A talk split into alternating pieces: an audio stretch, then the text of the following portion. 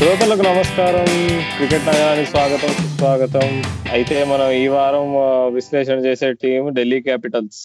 Delhi capitals జట్టు మొదట్లో గుర్తు తెచ్చుకుంటే Virender Sehwag AB de Villiers David Warner ఇట్లాంటి పెద్ద పెద్ద ప్లే ఇంకా గౌతమ్ గంభీర్ కూడా ఉన్నాడు అప్పటి టీమ్లో అట్లాంటి అంత పెద్ద పెద్ద ప్లేయర్లు కలిపి ఒకే టీమ్లో కలిపి ఆడిన టీము మధ్యలో వచ్చేటప్పటికి అసలు ప్లేయర్స్ అందరిని మార్చేసి సంవత్సరానికి కొత్త కొత్త టీంతో ఆడింది కొన్ని రోజులు.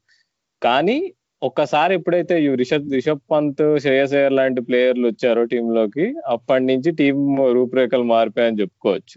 చాలా మందికి ఇది సెకండ్ ఫేవరెట్ టీమ్గా చెప్పుకోవచ్చు అనమాట ఏమంటావు రాజు? నీ నీ నీ second favourite team Delhi capital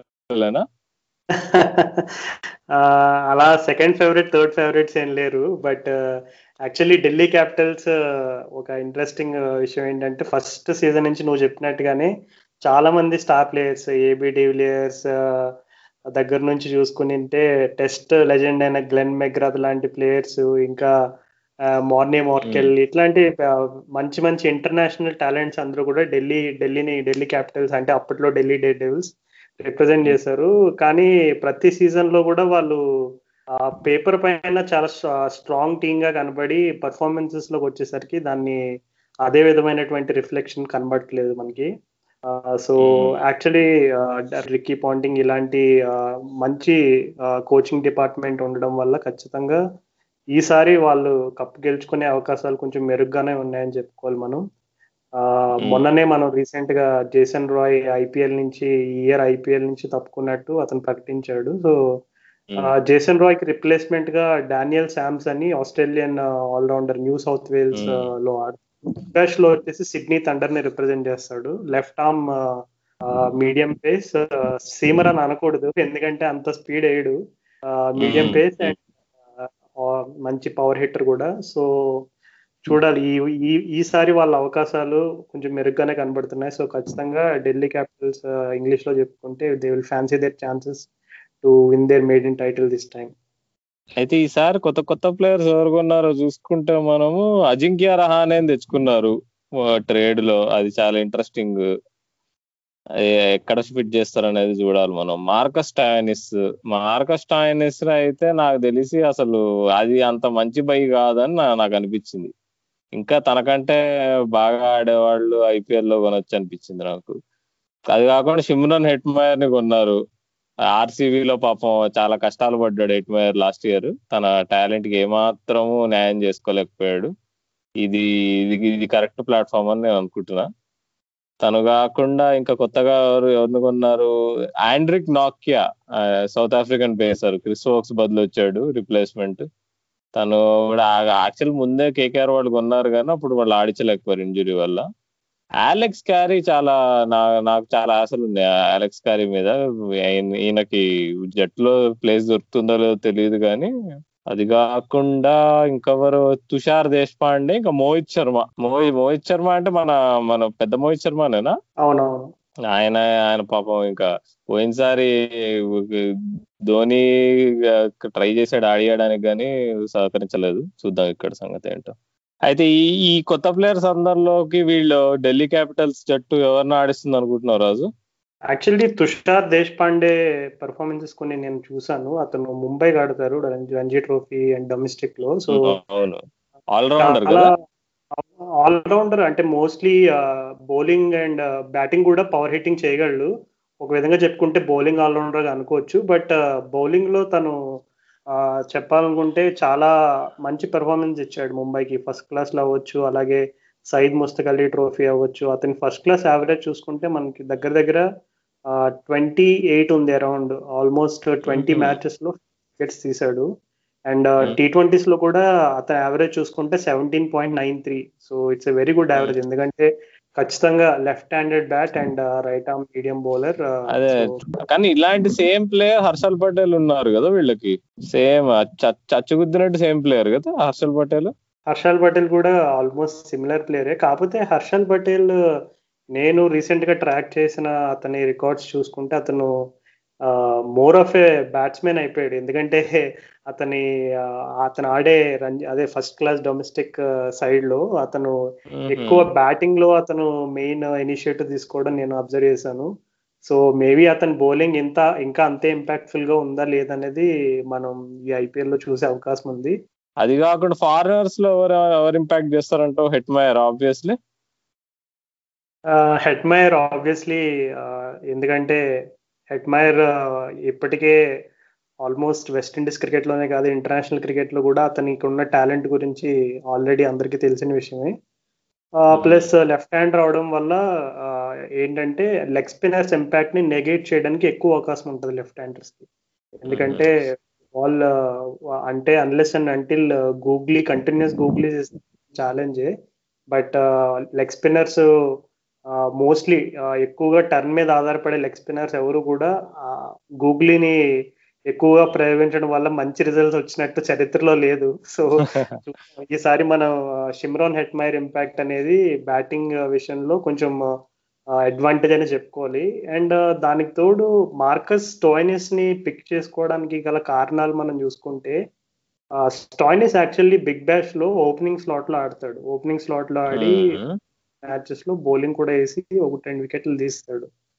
కానీ ఐపీఎల్లో ఇప్పటి వరకు స్టాయినిస్ స్టాయినిస్ కాదు ఇలాంటి ప్లేయర్స్ కొంతమంది ఉన్నారు. వేరే లీగ్స్లో ఓపెనింగ్ ఆడి బౌలింగ్ టూ త్రీ ఓవర్స్ వేసి అలా అలా వికెట్స్ క్రూషియల్ వికెట్స్ పిక్ చేసే బౌలర్స్. సో ఇట్లాంటి ప్లేయర్స్కి ఐపీఎల్కి వచ్చేసరికి ఏంటంటే వాళ్ళు అవుట్ ఆఫ్ పొజిషన్ ఆడాల్సి వచ్చిన ఛాన్స్ ఉంటుంది. అంటే ఇప్పుడు స్టాయినిస్కి ఓపెనింగ్ చేసే అవకాశాలు ఆల్మోస్ట్ జీరోనే చెప్పుకోవాలి. ఎందుకంటే ఆల్రెడీ చాలా అంటే అంతకుముందు కింగ్స్ ఎలెవన్ పంజాబ్ ఉన్నప్పుడైనా ఎప్పుడైనా సరే స్టాయినిస్ మనం చూసుకుంటే టూ డౌన్ త్రీ డౌన్ ఇలా రావడమే చూసాం కానీ ఆస్ట్రేలియాకి కూడా ఫినిషరే ఆడతాడు. ఫినిషింగ్ చేస్తాడు తను. Australia one day team T twenty team కూడా. ఆస్ట్రేలియాకి ఫినిషింగ్ ఆడతాడు. కానీ బిగ్ బ్యాష్కి వచ్చేసరికి అసలు మార్కస్ స్టాయినిస్ అంటే కంప్లీట్లీ డిఫరెంట్ ప్లేయర్ కాదు కాకపోతే ఐపీఎల్లో అతనికి ఓపెనింగ్ ఆడే అవకాశం అనేది మోస్ట్లీ రాకపోవచ్చు. సో స్టాయినిస్ని ఎలా ఉపయోగిస్తే ఎలా ఉపయోగించుకుంటారు అనేది ఒక ఇంట్రెస్టింగ్ విషయం. నెక్స్ట్ ఇంకొక ప్లేయర్ నువ్వు చెప్పినట్టు ఎలెక్స్ క్యారీ ఆస్ట్రేలియాలో లాస్ట్ ఇయర్ వరల్డ్ కప్ అప్పుడు ఏదో అడిషనల్గా ఒక కీపర్ని తెచ్చుకున్నారని డెట్లో కనబడ్డాడు. కానీ వరల్డ్ కప్ చూస్తే పెద్ద players David Warner Steve Smith అలాంటి ప్లేయర్స్కి ఈక్వల్గా ఇంపాక్ట్ క్రియేట్ చేయగలిగాడు. సో అది మామూలు విషయం కాదు. సో అతన్ని కీపర్గా కీపర్ బ్యాట్స్మెన్లో ఉపయోగిస్తారా? లేదు. వేరే ఆప్షన్స్ ఏమైనా ట్రై చేస్తారా అనేది మనం చూడాలి. సో కష్టమేలే ఎందుకంటే ఇప్పుడు శ్రేయ ఇప్పుడు పంత్ ఉన్నాడు. పంత్ పంత్ బదులు కీపింగ్ చేయాలంటే పంత్ అవుట్ ఫీల్డ్లో ఉండాలి. పంత్ అవుట్ ఫీల్డ్లో ఉండడం కంటే పంత్ కీప్ కీప్ వికెట్స్ మనకు ఉండడమే నయమేమో కదా. తను అంత క్విక్ ఉండడు ఫీల్డ్ మీద పంత్. సో నాకు తెలిసి క్యారీ ఆడితే మామూలు బ్యాట్స్మెన్ గానే ఆడాల్సి వస్తుంది. అయితే బ్యాటింగ్లోకి వద్దాం మనం. ఇప్పుడు బ్యాటింగ్లో ఇప్పుడు అజింక్య రహానే ఇప్పుడు వీళ్ళు తీసుకున్నారు. తనకేమన్నా చోటు ఉంటుందంట టీమ్లో ఎందుకంటే నీకు ఆల్రెడీ పృథ్వీ షా అయితే ఓపెనింగ్ చేస్తాడు ఖచ్చితంగా. ధవన్ కూడా ఓపెనింగ్ తప్ప ఇంకేమీ చేయలేడు. ఇంకా పైగా left hander top order left hander Dhawan పెట్టుకుంటారో. కానీ నన్ను అడిగితే అజింక్య రహానే తేవడం వెనకాల ఏదైతే ఉందో ఆలోచన ధవన్ పోయి మనం ఎప్పుడు చూసుకుంటే ఐపీఎల్లో చాలా నెమ్మదిగా ఆడతాడు. స్ట్రైక్ రేట్ చాలా లో ఉంటుంది. వన్ ట్వంటీ కంటే తక్కువ ఉంటుంది అప్పుడప్పుడు. అట్లా టైం తీసుకొని మెల్లిగా ముప్పై రన్లు కొట్టిన తర్వాత కొద్దిగా యాక్సలరేట్ చేస్తాడు. అది పోయినసారి నువ్వు నీకు గుర్తుంటే సడన్గా గంగూలీ పోయి తిట్టడం ఏదో చేశాడు. ఆ టీం మెంటార్గా ఉన్నప్పుడు ఢిల్లీ క్యాపిటల్స్కి. సడన్గా చివర్లో టోర్నమెంట్ ఎండింగ్లో బాగా ఫాస్ట్ ఆడాడు ధవన్. అందుకని నీకు కాన్స్టెంట్గా తన ప్లేస్ కోసం ఏమన్నా నీకు ప్రెజర్ పెట్టడానికి అని చెప్పి అజింక్య అనే లాంటి ఎక్స్పీరియన్స్డ్ ప్లేయర్ని తెచ్చి పెట్టుకున్నారేమో ఓపెనింగ్ స్లాట్ కాంపిటీషన్గా అనిపించింది నాకు. ఏమంటావు? ఒక విధంగా రహానే రావడం అంటే బ్లెస్సింగ్ అండ్ డిస్కైజ్గా చెప్పుకోవాలి. ఎందుకంటే వాళ్ళు ఢిల్లీ పిచ్ని దృష్టిలో పెట్టుకుని కొనుంటారేమో అని నేను అనుకుంటున్నా. ఎందుకంటే ఢిల్లీ హిస్టారికల్గా మనం చూసుకుంటే ఐపీఎల్లో కొంచెం స్లగ్గిష్గా అంటే కొంచెం స్లో బౌలర్స్కి అనుకూలంగా రికార్డ్స్ ఉన్నాయి. Actually Rahane pace and spin రెండిట్లోనూ దిట్టే. అతని టెక్స్ట్ టెస్ట్ ఎక్స్పీరియన్స్ బేస్ చేసుకుని మనం చూడొచ్చు అతను స్పిన్ అయినా పే పేస్ అయినా రెండింటిని సమర్థవంతంగా ఎదుర్కోగలడు. కాకపోతే ఇప్పుడు యుఏఈలో స్పిన్నర్స్ ప్రభావం కొంచెం ఎక్కువ ఉండ ఉంటే అవకాశాలు ఉంది కాబట్టి మేబీ ఏ పృథ్వీ షా లాంటి ప్లేయర్ కానీ లేదు శిఖర్ ధవన్ లాంటి ప్లేయర్ అనుకున్న రేంజ్లో వాళ్ళు ఓపెనింగ్ త్రీ ఫోర్ గేమ్స్లో అనుకున్న రేంజ్లో పర్ఫార్మెన్స్ ఇవ్వకపోతే ఖచ్చితంగా రహానేకి ఒక స్టేజ్లో అవకాశం అయితే వస్తుంది. స్టార్టింగ్ ఎలెవెన్లో ఫస్ట్ మ్యాచ్ నుంచి స్టార్ట్ అయినా ఆశ్చర్యపడక్కర్లేదు ఎందుకంటే ఇది కొంచెం స్లో ట్రాక్స్ కాబట్టి ఒక ఒక ప్లేయర్ ఖచ్చితంగా పార్ట్నర్షిప్ బిల్డ్ చేయడానికి ఒక కీ ప్లేయర్ అయితే ఉండాలి. ఇప్పుడు మనం రీసెంట్గా జరుగుతున్న సిపిఎల్ని గమనించుకున్నా సిపిఎల్లో ఎందుకు ఇంత ఎక్కువ లో స్కోర్స్ వస్తున్నాయని అంటే యాంకర్ రోల్ ఎవరు ప్లే చేయట్లేదు. అందరూ వచ్చేసి ఫోర్లు సిక్స్లో కొట్టేస్తాము ఒక సిక్స్టీ వన్ ఎయిటీకి స్కోర్ పోయేలాగా అన్నట్టుగా ఆలోచిస్తున్నారు. కానీ స్లోగా చేసుకుని పార్ట్నర్షిప్ బిల్డ్ చేసి ఒక fifty sixty runs fifty runs off forty five balls ఇలాంటి ఇన్నింగ్స్ కొన్నిసార్లు అనిపించవచ్చు ఏంటి టీ ట్వంటీలో fifty runs off forty five balls అంటే అసలు వేస్ట్ కదా అనుకోవచ్చు. కానీ కొన్నిసార్లు పిచ్ కండిషన్స్ని బట్టి అలాంటి ఇన్నింగ్స్ అవసరం అవుతాయి. సో అలాంటి ఇన్నింగ్స్ వల్ల కూడా మ్యాచ్ టర్న్ అయ్యే అవకాశాలు ఉంటాయి. సో రహానే లాంటి ప్లేయర్ ఒక విధంగా ఒక బోనస్ అనే చెప్పుకోవాలి. ఇంకా అందరికంటే key player Ravichandran Ashwin. So Ashwin మనం? అసలు అశ్విన్ ఇంతసేపు మాట్లాడలేదు. అశ్విన్ని స్టార్టింగ్ నుంచి ఆడించే అవకాశం ఉంటది అనుకుంటున్నావా రాహుల్? ఆ ఖచ్చితంగా అశ్విన్ లేకుండా టీం లేదు. ఆల్రెడీ దద్దలు ఇచ్చేసాడు అసలు. టోర్నమెంట్ స్టార్ట్ అవ్వక ముందే పాంటింగ్కి తనకి గొడవ అయింది అన్నట్టు న్యూస్లో వచ్చేసింది. మళ్ళీ మళ్ళీ ప్యాచప్ చేసేసుకున్నారట. నాకు తెలిసి అశ్విన్ ఎందుకు తెచ్చారంటే ఇప్పుడు ఢిల్లీ క్యాపిటల్స్కి అశ్విన్ వచ్చినా కానీ క్యాప్టెన్ మాత్రము శ్రేయస్ అయ్యరే. నాకు తెలిసి ఒక సీనియర్ ప్లేయర్ ఒక క్యాప్టెన్సీ పరంగా ఏమన్నా హెల్ప్ చేయడానికి తెచ్చినట్టు అనిపించింది నాకు ఇప్పుడు. ఈ వేరే సీనియర్ ప్లేయర్ ధవన్ ఉన్నా గానీ ధవన్ కొంచెం క్యాప్టెన్సీ పరంగా హెల్ప్ చేసే రకం కాదు. తను లీడర్షిప్ ప్రొవైడ్ చేయగలడు కానీ క్యాప్టెన్సీ వైజ్ అయితే తను హెల్ప్ చేయలేడు. కాబట్టి రహానే ఇంకా ఇంకా అశ్విన్ ఆ పని చేయడానికి ఢిల్లీ క్యాపిటల్స్ వాళ్ళు ఆలోచిస్తున్నారు అనిపించింది. ఇంకా అశ్విన్ అఫ్ కోర్స్ మనం చూసాము పోయిన రెండు సంవత్సరాలు కింగ్స్ ఎలెవన్ పంజాబ్లో కెప్టెన్ మార్వెల్ అనిపించుకున్నాడు. కాబట్టి అతను శ్రేయస్ అయ్యర్తో కలిసి కొంచెం క్యాప్టెన్సీలో హెల్ప్ చేసి అలానే కానీ ఈ సిచ్యువేషన్ ఏదైతే ఉందో ఇప్పుడు పాంటింగ్ అనే కోచ్కి ఇప్పుడు మొత్తం కంట్రోల్ చేయడం ఇష్టం. టీం ఒకలాగా ఆడాలంటే అలానే ఆడాలని అనుకుంటాడు. ఇప్పుడు అదే ఒక రీసెంట్ ఒక పాడ్కాస్ట్లో కూడా ఆ విషయం అదే చెప్పాడు. I I would like my play my team to play in a certain way అని. అలాంటిది ఇప్పుడు అశ్విన్ లాంటి పర్సనాలిటీతో క్లాష్ ఏమైనా ఉంటుందంటావా? చాలా ఇంట్రెస్టింగ్ క్వశ్చన్ రాహుల్ అది. మనం చూసుకుంటే అంటే హిస్టారికల్గా క్రికెట్లో Kevin and Shane Warne players చూసుకుంటే వాళ్ళంతా కూడా ఒక రకంగా they like to play it in their own way అంటే ఎలా అంటే అంటే వాళ్ళు కంప్లీట్ టీమ్ మ్యాన్ కాదా అంటే టీమ్ ఆఫ్ కోర్స్ ఇది క్రికెట్ అంటేనే టీమ్ స్పోర్ట్ టీమ్ మ్యానే కాకపోతే వాళ్ళు ఎప్పుడు కూడా వాళ్ళ యునీక్ స్టైల్ ఆఫ్ క్రికెట్ ఆడేవాళ్ళు. అంటే టీమ్ ఎట్లాంటి సిచ్యువేషన్లో ఉన్నా Kevin Pietersen and aggressive nature అనేది కన్సిస్టెంట్గా ఉండేది. అలాగే షేన్ వాన్ కూడా. టీమ్ పొజిషన్ uh, ఎట్లా ఉన్నా సరే అతను ఎట్లాంటి uh, ఐ మీన్ ఎట్లాంటి వేరియేషన్ బౌలింగ్ వేయాలనుకున్నాడు అలాంటి విధంగా ఆలోచించి తను uh, ఆ మ్యాచ్ని అట్లా గెలిపించిన సందర్భాలు చాలా ఉన్నాయి. సో ఒక విధంగా చెప్పాలంటే ఇద్దరు కూడా చాలా అల్ట్రా అగ్రెసివ్ పర్సనాలిటీస్ అంటే అశ్విన్ అనగానే ఆఫ్ స్పిన్నర్ ఆఫ్ స్పిన్నర్ ఏంటి అగ్రెసివ్ ఏంటి అని అనుకోవచ్చు. కానీ అశ్విన్ గురించి తెలిసిన వాళ్ళు ఎవరైనా నమ్ముతారు ఇది. Ashwin is a very ultra aggressive cricketer తను ఆఫ్ స్పిన్ వేసినా బ్యాటింగ్ చేసినా చాలా ఒక విధంగా చెప్పాలంటే ఒక రిక్కీ పాయింటింగ్ లాగే తను కూడా ఆలోచన విధానం అనేది తన స్టైల్లో తన మార్క్ క్రియేట్ చేయాలని చాలా ట్రై చేస్తాడు. అది మనం టెస్ట్ క్రికెట్లో కూడా ఆల్రెడీ చూసాము.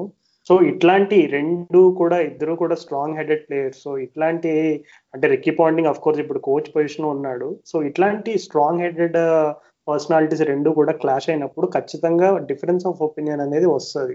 అంటే అశ్విన్ మేబీ రిక్కీ పాండింగ్ చెప్పిన అన్నిటితోటి కొంచెం ఒప్పుకోకుండా కొన్ని వేరే ఒపీనియన్స్ అన్ని కూడా ఉండొచ్చు. బట్ ఏంటంటే ఓవరాల్గా టీమ్ బెనిఫిట్గా అయితే ఇట్లాంటి అగ్రెషన్ అనేది పాజిటివ్ గానే ఉపయోగపడుతుంది అని నేను అనుకుంటున్నా. ఎందుకంటే శ్రేయస్ అయ్యర్ అండ్ రిషబ్ పంత్ అండ్ ఇంకా యంగ్స్టర్స్ ఉన్నారు చాలా మంది సో ఈ షిమ్రాన్ హెడ్ లాంటి యంగ్స్టర్స్ అందరినీ కన్సిడర్ చేసుకుంటే అగ్రెషన్ అనేది ఖచ్చితంగా పాజిటివ్గా డ్రైవ్ చేస్తే అది టీమ్కి చాలా యాడెడ్ అడ్వాంటేజ్ గానే చెప్పుకోవాలి మనం.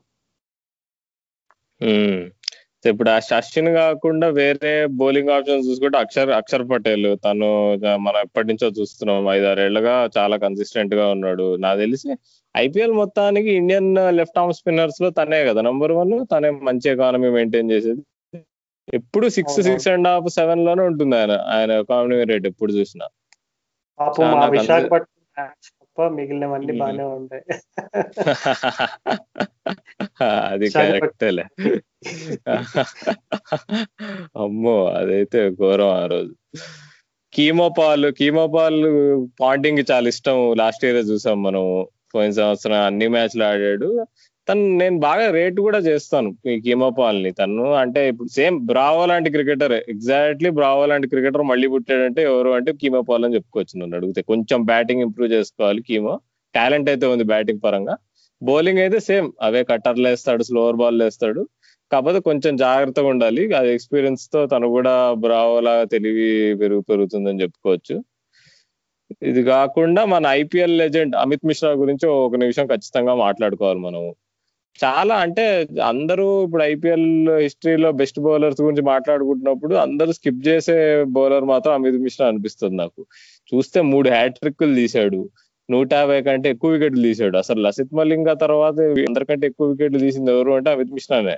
అలాంటిది అతన్ని ఎందుకు చాలా మంది ఎక్కువ పట్టించుకోరంటావు రాజు? అంటే ఒక విధంగా చూసుకుంటే అమిత్ ఇప్పుడు టీ ట్వంటీ గేమ్ అనేది మనం టీ ట్వంటీ ఎవల్యూషన్ని మనం చూసుకుంటే లాస్ట్ ఫ్యూ ఇయర్స్గా ఒక్క డిపార్ట్మెంట్ అంటే బ్యాటింగ్ ఆర్ బౌలింగ్ ఒక్క డిపార్ట్మెంట్లో నువ్వు స్ట్రాంగ్గా ఉంటే సరిపోదు. ఖచ్చితంగా టూ డిపార్ట్మెంట్స్లో చాలా స్ట్రాంగ్ ఉండాలి. ఆ అదర్ డిపార్ట్మెంట్ అంటే బ్యాటింగ్ బౌలింగ్ ఫీల్డింగ్ ఈ మూడే మెయిన్ డిపార్ట్మెంట్స్. ఆ థర్డ్ ఆ థర్డ్ డిపార్ట్మెంట్లో కొంచెం పార్షియల్గా బెటర్గా ఉన్నా పర్వాలేదు. బట్ టూ డిపార్ట్మెంట్స్లో మాత్రం స్ట్రాంగ్ ఉండాలి. అది. ఐపీఎల్ మనం రీసెంట్ ఫైవ్ సిక్స్ ఇయర్స్గా మనం చూస్తున్న ఒక మేజర్ చేంజ్ అది. అమిత్ మిశ్రా ఏంటంటే పాపం అతనికి ఏజ్తో పాటు కొంచెం ఫిట్నెస్ లెవెల్స్ అవి కూడా కొంచెం తగ్గి తగ్గి తగ్గినాయి అని చెప్పుకోవాలి. Extraordinary running between the wicket skills ఉంటాయి పైగా. సో అమిత్ మిశ్రా కొంచెం ఫిట్నెస్ లెవెల్స్ ఇదయ్యేసరికి ఓన్లీ బౌలింగ్లో మాత్రమే అతను సహకరిస్తున్నాడు. అంటే ఒకప్పుడు ఏదో పించ్ హిట్టింగ్ అది చేసేవాడు కొంచెం ఆ రికార్డు కూడా బట్ ఏంటంటే ఇప్పుడు ఆల్మోస్ట్ అతను అతను టీమ్లో ఆడే పొజిషన్ని మనం చూసుకుంటే అతను బ్యాట్తో కాంట్రిబ్యూట్ చేయాల్సిన అవసరం కానీ ఎక్కువ రాదు. ప్లస్ ఫీల్డింగ్ uh, లో కొంచెం స్లో కాబట్టి అతను మేబీ ఆ ఈ రెండు కారణాల వల్ల కొంచెం అండర్ ద రేడార్ ఉన్నాడేమో చెప్పుకోవచ్చు. కానీ uh, ఓవరాల్గా ఐపీఎల్ హిస్టరీని మనం చూసుకుంటే one of the most successful bowlers in the IPL list తీసుకుంటే ఖచ్చితంగా అమిత్ మిశ్రా ఉంటాడు. అది ఒప్పుకోవాల్సిన విషయం అది. అయితే వీళ్ళు థర్డ్ స్పిన్నర్గా మరి మిశ్రాన్ ఆడిస్తారో లామిచానే ఆడిస్తారో చూడాలి మరి సందీప్ లామిచానే. సో రాహుల్ మనం టీంని ని అసెస్ చేసుకుంటే almost international and local mix of players అందరూ కూడా బాగానే ఉన్నారు టాలెంట్ పరంగా.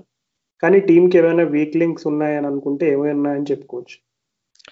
నా నాకు తెలిసి వీక్లింగ్ అంటే టీం బాగా ఫాస్ట్ బౌలింగ్ పరంగా కగీసో రావడం మీద బాగా బా- బా ఆధారపడిందని అనిపిస్తుంది. ఎందుకంటే తను పోయినసారి కూడా చూసాం తను వెళ్ళిపోయిన తర్వాత కొంచెం కష్టాలు పడ్డారు.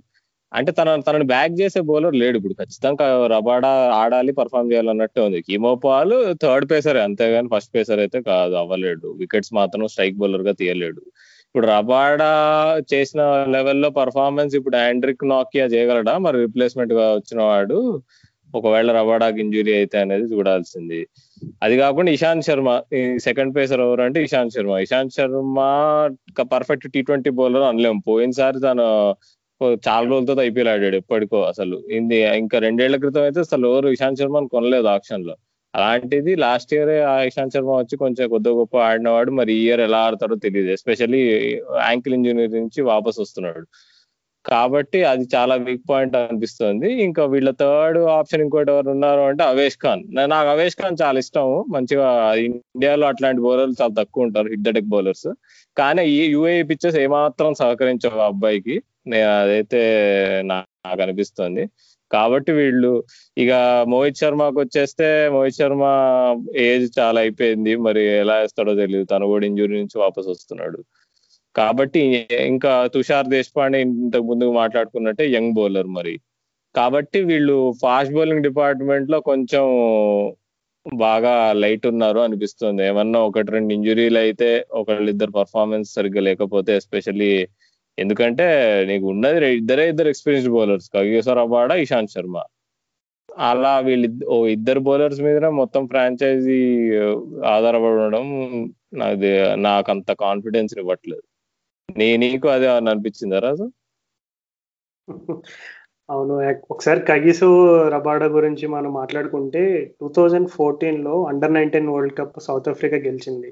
సో అది వాళ్ళు యుఏలోనే ఆడారు. సో ఆ టైంలోనే కగిసో రబాడా అనే పేరు ఫస్ట్ టైం ఆల్మోస్ట్ ప్రపంచంలో అందరికీ కూడా పరిచయమైన పరిచయమైంది అప్పుడే ట్వంటీ ఫోర్టీన్లో ఎవరి బౌలర్ ఇంత స్పేస్ వేస్తున్నాడు యార్కర్లు వేస్తున్నాడు అన్ని అని చెప్పి ఆ టైంలో ఒక మెరుపు మెరిసాడు. ఇప్పటికీ ఆ ఫామ్ని ఆ పేరుని అలా ప్రూవ్ చేసుకున్నాడు. బట్ మేబీ ఆ ట్వంటీ ఫోర్టీన్లో ఉన్న మెమరీస్ ఖచ్చితంగా ఒక విధంగా కగేసో రబాడాకి మెంటల్లీ ఒక పాజిటివ్ ఇన్ఫ్లుయెన్సే ఉంటాయి. ఎందుకంటే ట్వంటీ ఫోర్టీన్లో అతను సౌత్ ఆఫ్రికా కప్పు గెలవడంలో అండర్ నైన్టీన్ వరల్డ్ కప్ ఒక కీలక పాత్ర పోషించాడు కాబట్టి అతను ఖచ్చితంగా యునో ఒక పాజిటివ్ ఇంపాక్ట్ ఉంటుందని చెప్పుకోవాలి. ఇంకా వేరే విధంగా బౌలర్స్ నువ్వు అన్నట్టుగా ఫాస్ట్ బౌలింగ్ ఎస్పెషల్లీ డెత్లో ఎందుకంటే రబాడా డెత్ బౌలింగ్ స్కిల్స్ మనం ఇంకా కొంచెం ఒక విధంగా చెప్పాలంటే ఐపీఎల్లో అతను డెత్ బౌలింగ్లో ఓకే. అంటే ఓపెనింగ్ ఓవర్స్లో బాగా వేసాడు బట్ డెత్ బౌలింగ్లో ఎవరు ఎక్కువ ఉపయోగపడతారు అనేది మనం ఇంకా సరిగ్గా సరైన కంక్లూజన్ అయితే రాలేదు. ఎందుకంటే అవును. ఇషాంత్ శర్మ డెత్ బౌలర్ కాదు. కీమోనే అంతే. కీమోనే వాళ్ళకున్న death option second death option. కానీ అదే ఇప్పుడు ఇది వీళ్ళిద్దరు కాకుండా ఇంకెవరున్నారు డెత్లో వేయడానికి? మేబీ నోకియా అని ఒకవేళ టీమ్లో ఆడిస్తే డెత్లో వేయచ్చేమో. అంతక అంతకు మించి ఎవరు లేరు. డానియల్ సామ్స్ అసలుకే లేడు. అవును. అయితే మరి ఒకసారి ప్లేయింగ్లో రాసుకుందామా? నా టీం వచ్చేసి opening Shikhar Dhawan and Prithvi Shaw and number three వచ్చేసి నేనైతే స్టాయినిస్ ఆడడానికి టెంప్ట్ అవుతాను. స్టాయినిస్ ఆడించడానికి. ఫస్ట్ ఫస్ట్ ఫోర్ ఫైవ్ గేమ్స్లో అతని పర్ఫార్మెన్స్ ఎందుకంటే ఒక మార్కస్ స్టాయినిస్ ఇప్పుడు రిక్కీ పాయింటింగ్ కోచ్గా ఉన్నాడు కాబట్టి స్టాయినిస్ యొక్క స్ట్రెంగ్స్ అండ్ వీక్నెసెస్ పాయింటింగ్కి బాగా తెలుసు. అంటే పాయింటింగ్ బాగా అర్థం చేసుకోగలడు. ఎందుకంటే ఆస్ట్రేలియన్ ప్లేయర్ కాబట్టి ఆబ్వియస్ రీజన్ సో మార్కస్ స్టాయినిస్కి అవకాశం స్టార్టింగ్లో ఇస్తారని నేను అనుకుంటున్నా. సో స్టాయినిస్ ఆడిస్తే నన్ను అడిగితే అతన్ని నెంబర్ త్రీనే ఆడించాలి. అంత అంతకంటే కింద ఆడిస్తే అతని ఇంపాక్ట్ అయితే ఎక్కువ పెద్దగా ఉంటుందని నేనైతే అనుకోవట్లేదు. సో నెంబర్ ఫోర్ వచ్చేసి Shreyas Iyer.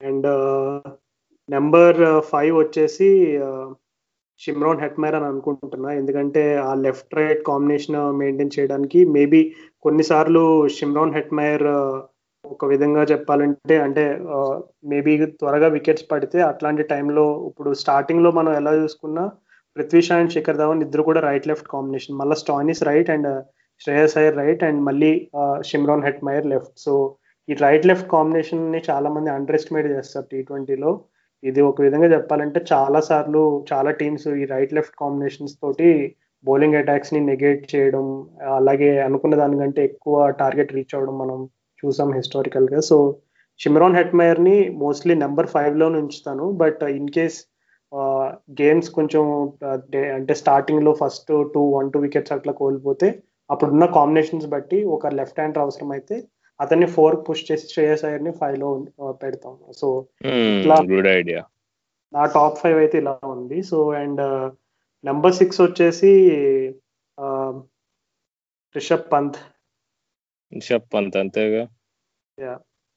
కానీ చాలా డౌన్ అనిపించట్లేదు వాళ్ళ బెస్ట్ పవర్ హిట్టర్ని కింద ఆడేయడం అంటే.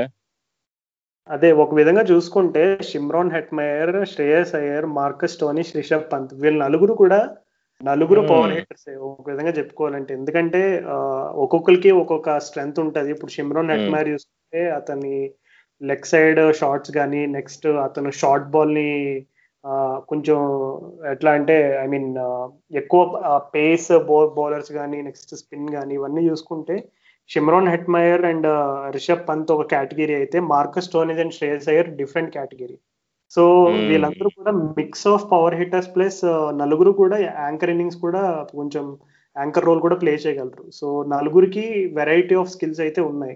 సో వీళ్ళు న్యూక్లియస్ ఆఫ్ ద టీమ్గా చెప్పుకోవడానికి మనం ఒక విధంగా సందేహించక్కర్లేదు. ఎందుకంటే రిక్కీ పాయింటింగ్ ఉన్నాడంటే అతని స్ట్రాటజీస్ ఎప్పుడు కూడా అంచనాల కంటే ఎక్కువగానే ఉంటాయి తప్ప తగ్గవు. So maybe Hmm. ఈ టైప్లో ఆర్డర్ ఉన్నా మనం ఆశ్చర్యపడక్కర్లేదు. ఎందుకంటే ఇప్పుడు రిషబ్ పంత్ని అంత లోగా ఉంచడానికి ఒక కారణం ఏంటంటే లాస్ట్లో లాస్ట్ ఫైవ్ సిక్స్ అవర్స్లో ఖచ్చితంగా పవర్ హిట్టర్స్ అనే వాళ్ళు కావాలి. సో ఆ పొజిషన్లో శ్రేయస్ అయ్యర్ ఏంటంటే తన క్యాప్టెన్సీ క్యాప్టెన్ కాబట్టి ఆ క్యాప్టెన్సీ రోల్లో అతను చాలా సార్లు యాంకర్ రోల్ ప్లే చేయాల్సిన అవకాశం ఉంటది అంటే ఒకవేళ టీమ్. ట్వంటీ ఫర్ త్రీ లేదంటే థర్టీ ఫర్ ఫోర్ ఇలాంటి సిచ్యువేషన్స్ ఉన్నప్పుడు మేబీ శ్రేయస్ అయ్యర్ అప్పటికి ఉంటే కనుక అతను అతని అగ్రెషన్ అంతా కొంచెం ఆపుకుని స్లోగా సింగిల్స్ తీసుకోవడం ఇట్లాంటివి ప్లే చేయాలి సో అట్లాంటి టైంలో రిషబ్ పంత్ లాంటి ప్లేయర్స్ కొంచెం ఫియర్లెస్ ప్లేయర్స్ లా నెంబర్ సిక్స్లో వచ్చి ఖచ్చితంగా ఆ ప్రెషర్ని కొంచెం యూనో షిఫ్ట్ చేసే అవకాశం ఉంటది కాబట్టి.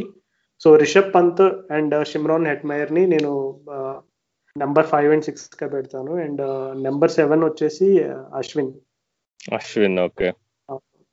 And number eight వచ్చేసి సందీప్ లమిషాని తీసుకోవడానికి టెంప్ట్ అవుతాను నేను. ఎందుకంటే అతని యొక్క టాలెంట్ గురించి మనం కొత్తగా చెప్పుకోవాల్సిన అవసరం లేదు.